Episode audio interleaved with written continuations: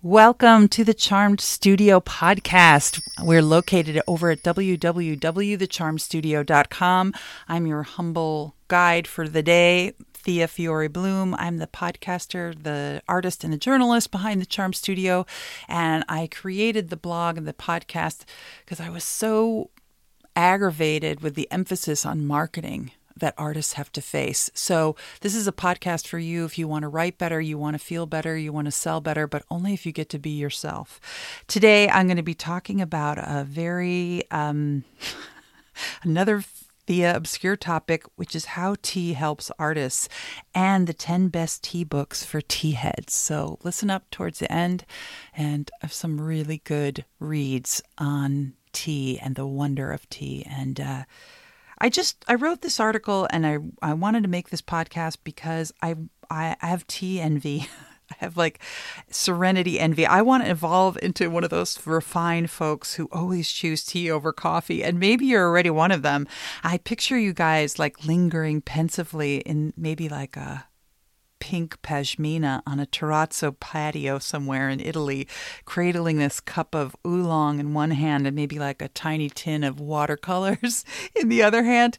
And I would sacrifice the patio. I'd even give up the pashmina if I could invite the day in gently with tea instead of like initiating launch countdown with coffee.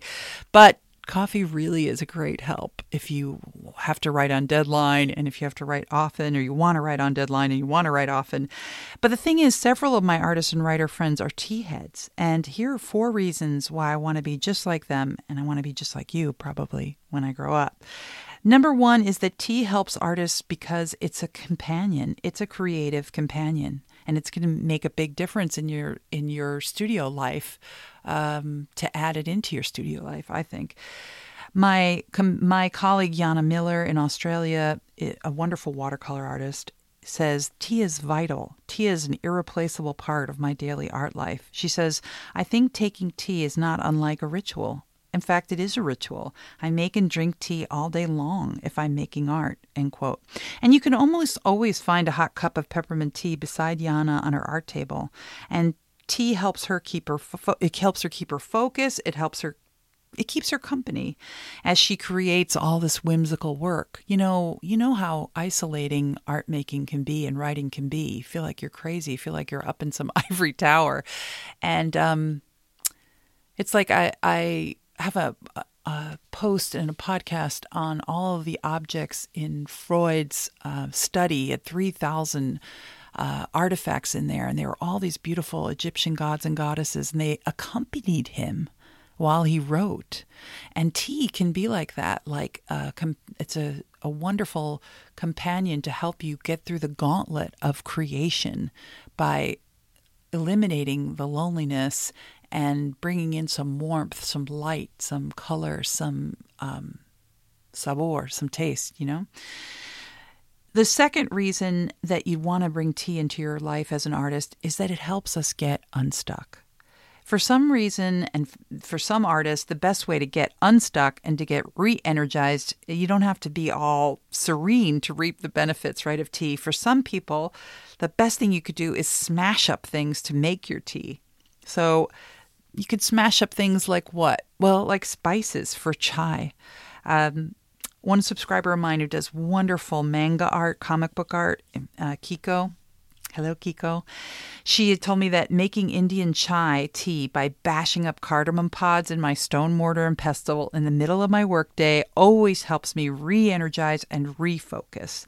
And Kiko said that tea drinking is a restorative part of art making for me, especially when my eyes are tired and her and she said when her hands are tired because she spends hours on those Wacom, those drawing tablets.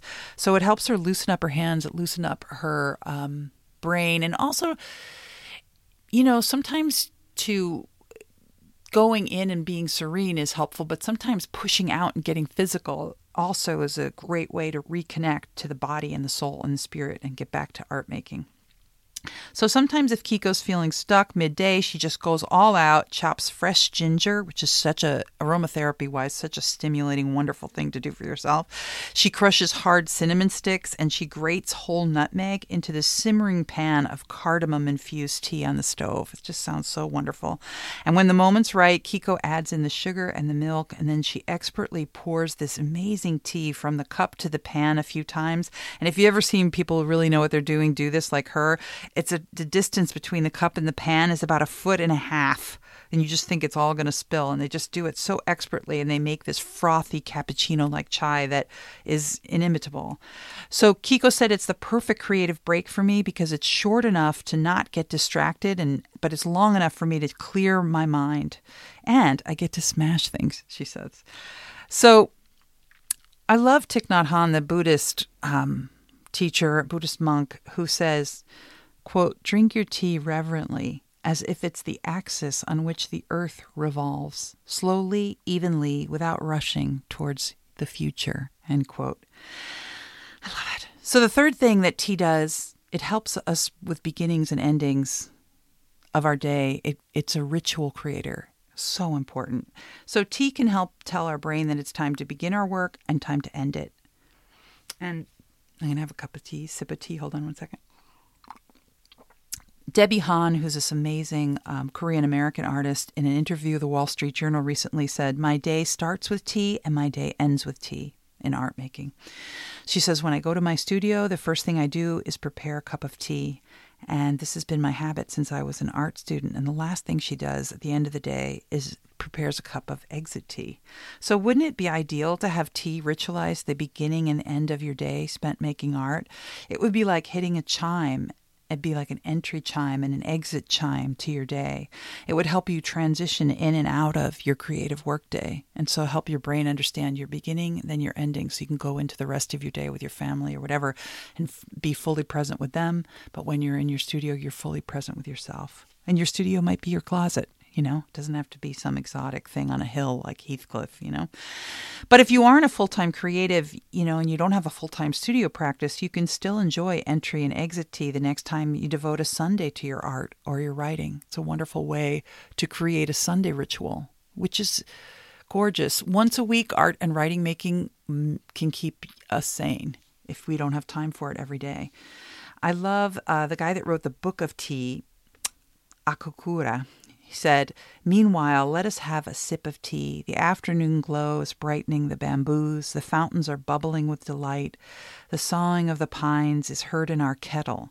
Let us dream of evanescence and linger in the beautiful foolishness of things. End quote. I love the idea of imagining pine trees inside your kettle.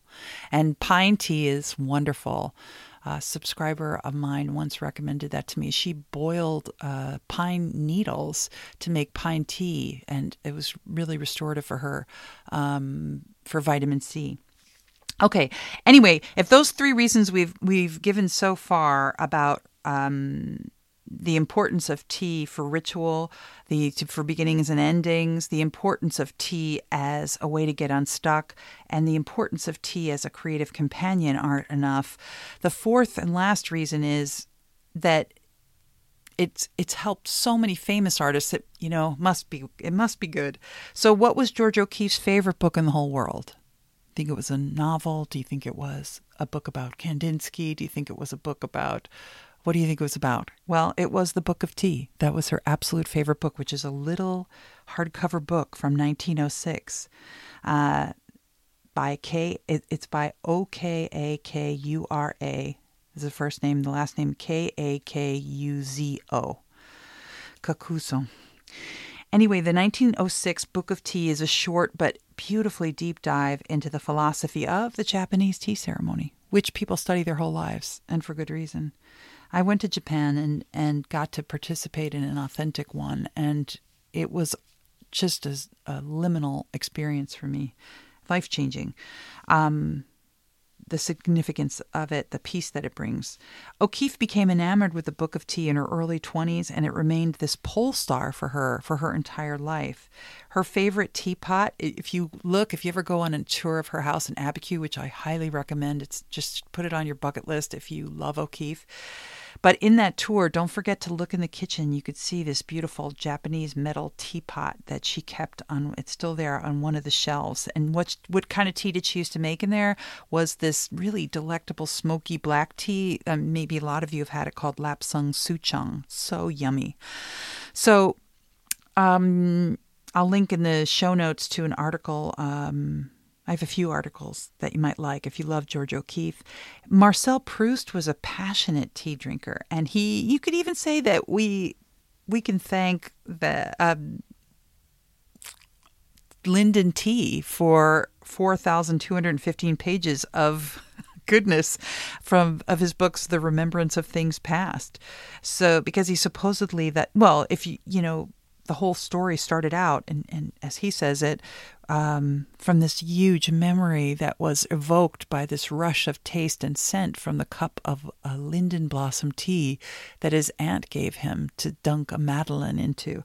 And you know what linden blossom is? Is lime blossom tea. And I can't find a good cup of it. So if you, uh, the ones I've had in tins or in bags have been terrible. It didn't taste anything like the real thing. So if you ever do find a good source for linden tea or lime blossom tea, let me know over at www.thecharmedstudio slash contact.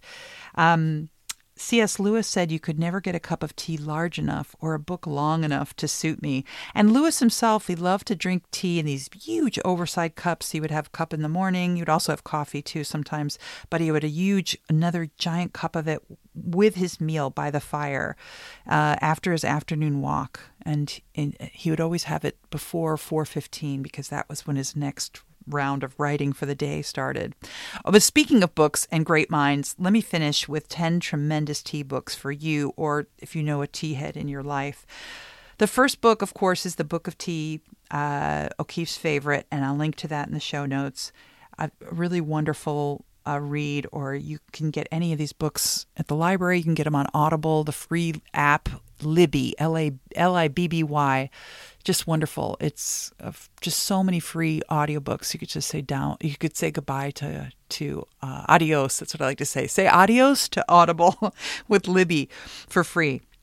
Um, the second book on my list is by Ann Lovejoy. It's called Tea Gardens Places to Make and Take Tea. I just love that idea of creating a tea garden, and I have another book on that in the list. The third book is Tea for Three, the first three tea shop mysteries by the incredible, uh, popular mystery series writer Laura Childs. Okay, this is definitely not Proust, it ain't heavy, but if you're in a mood for some escapist, tea based writing to just cozy up to, in a blanket by the fire on a day when you don't want to think about anything else in the world because you feel freaked or stressed out, I, I think getting some Laura Childs books from the library with a big mug of something wonderful, maybe Silver Needle tea or um, Weekend in Seattle. I love that tea if you ever get it from the Queen Mary Tea Shop in Seattle. Oh my God, a weekend in Seattle. So delicious. Very a kind of uh, piney tea. Um, the fourth book is called For All the Tea in China for history buffs. It's about espionage, empire, and the secret formula for the world's favorite drink by Sarah Rose. The fifth book is the famous James Norwood Pratt, the tea scholar, his new tea lover's treasury, very like encyclopedia of tea.